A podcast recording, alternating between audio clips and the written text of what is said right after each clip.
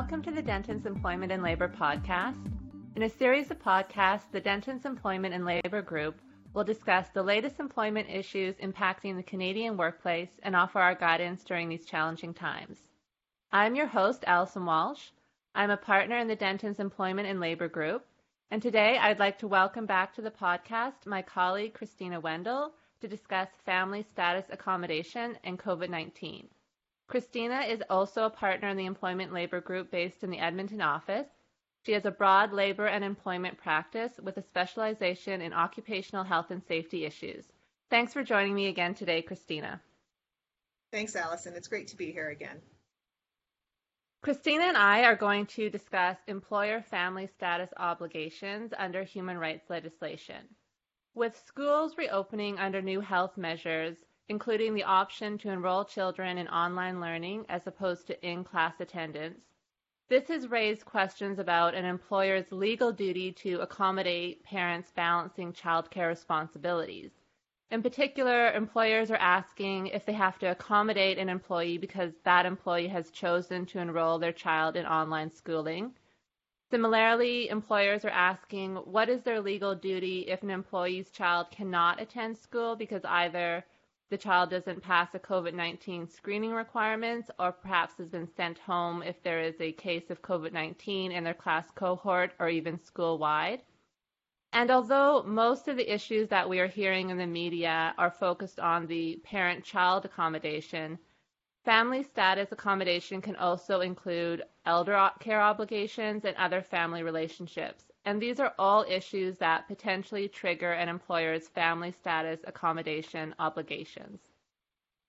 Absolutely. And as with many other issues employers and employees have faced since the start of the COVID 19 pandemic, we're applying familiar concepts like accommodation and family status protection to an entirely new and unprecedented situation. It'll be really interesting to see how the law develops in these areas over the next little while. And in particular, it will be interesting in the context of family status because this area of law, even before COVID 19, is still a developing area of law and there is a certain amount of uncertainty. And although all jurisdictions across Canada prohibit discrimination on family status, depending upon the province or territory of employment, there are different definitions as to what family status is. So, for example, in Alberta, under the Alberta Human Rights Act, family status is defined as the status of being related to another person by blood, marriage, or adoption. So, this would cover child care obligations, elder care obligations, as well as obligations involving different types of relationships, so spouses, cousins, grandparents, aunts and uncles, and even in laws.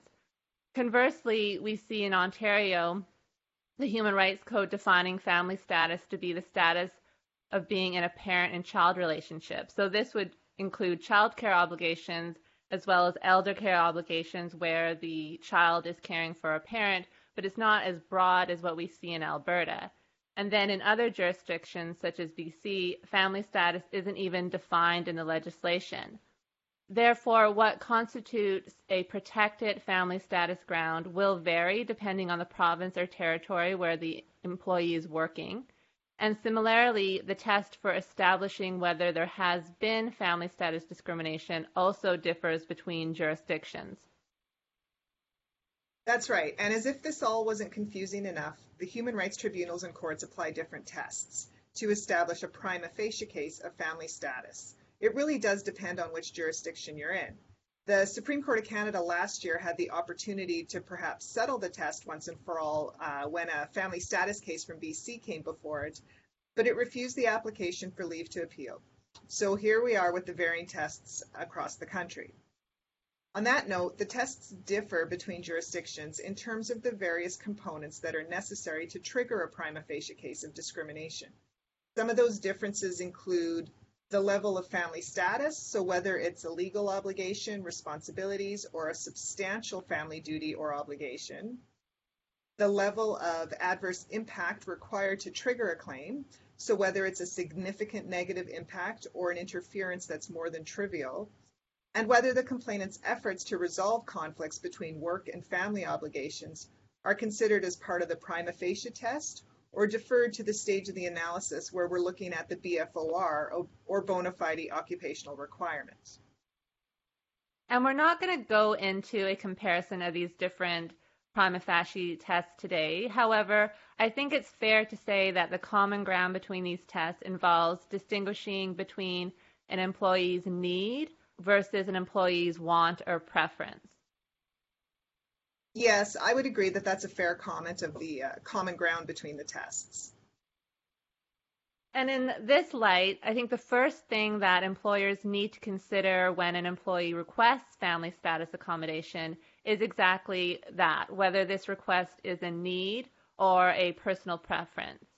In order to make this analysis, employers need to obtain relevant and reasonable information from their employees about their family status needs.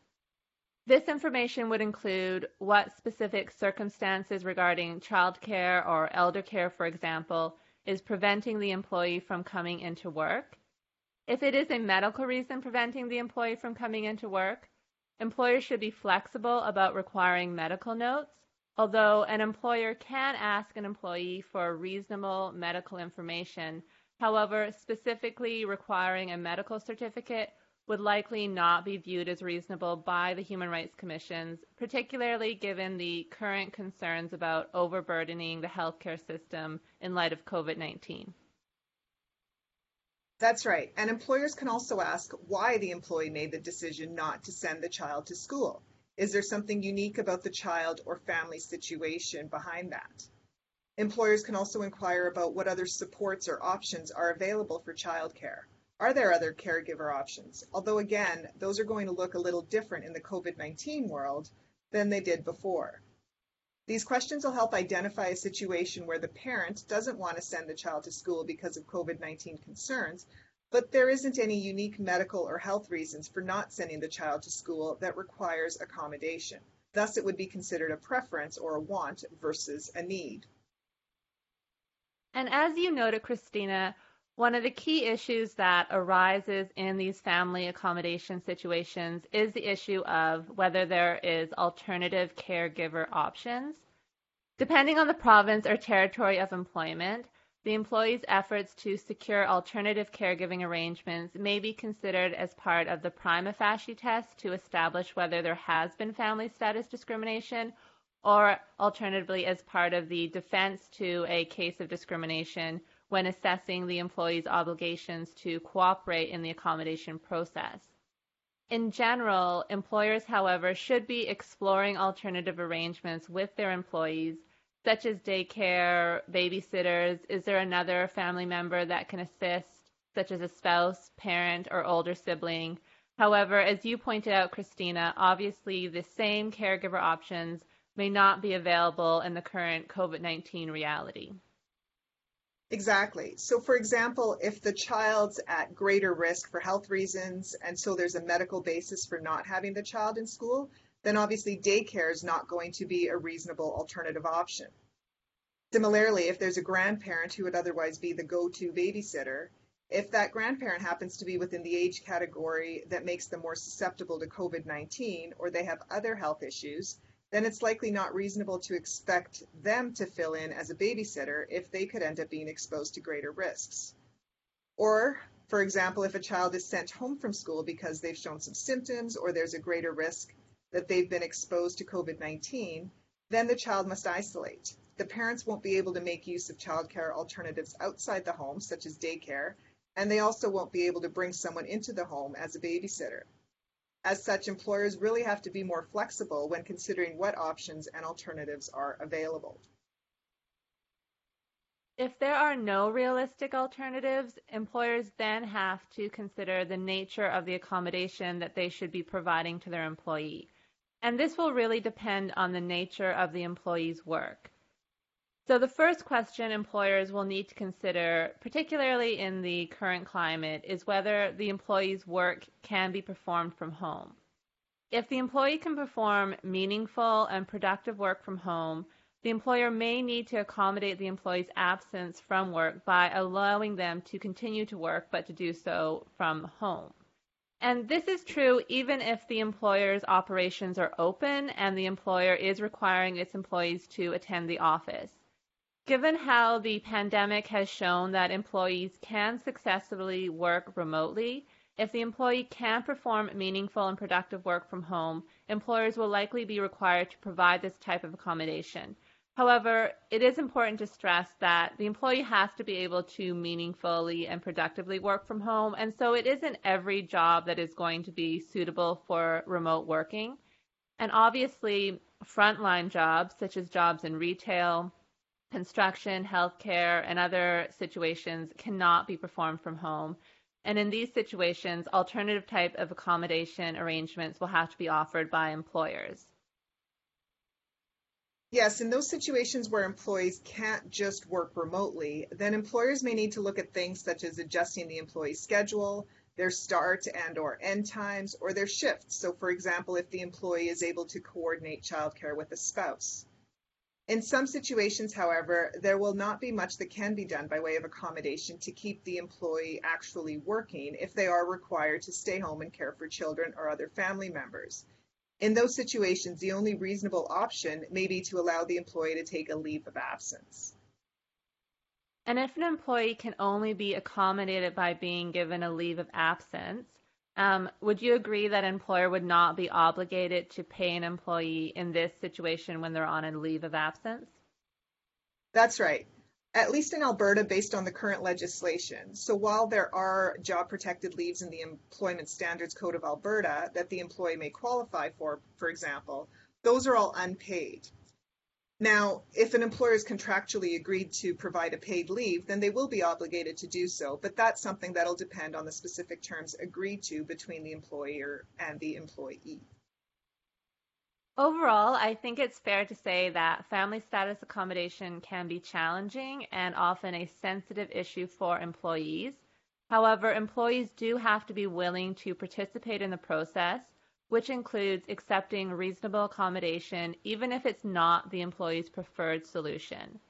As such, it's important in these situations to try and manage any potential conflict, and one of the best ways of doing that is to engage the employee in a conversation Accommodation is a personal process that will differ on a case by case basis, and it is important for you as an employer to understand the challenges the employee is facing, which will assist you in determining whether the employee has a genuine obligation to provide care, and if so, what care and what options can you offer that employee.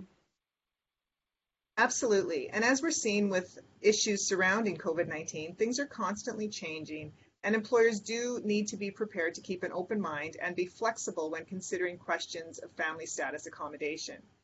The fact that there continues to be some uncertainty due to the lack of a uniform test for family status across Canada, combined with the uncertainty surrounding COVID, reinforces the need to be flexible and recognize that what may have worked in a request for accommodation a year ago will not necessarily work in the current environment. Thank you for joining me today, Christina. It has been a pleasure speaking with you. And thank you to everyone for joining us today. And we encourage you to reach out to us or your local Dentons Employment and Labor Counsel with your employment questions, including questions on family status accommodation. Dentons is a global legal practice providing client services worldwide through its member firms and affiliates. This episode is not designed to provide legal or other advice, and you should not take or refrain from taking action based on its content. Please see dentons.com for legal notices.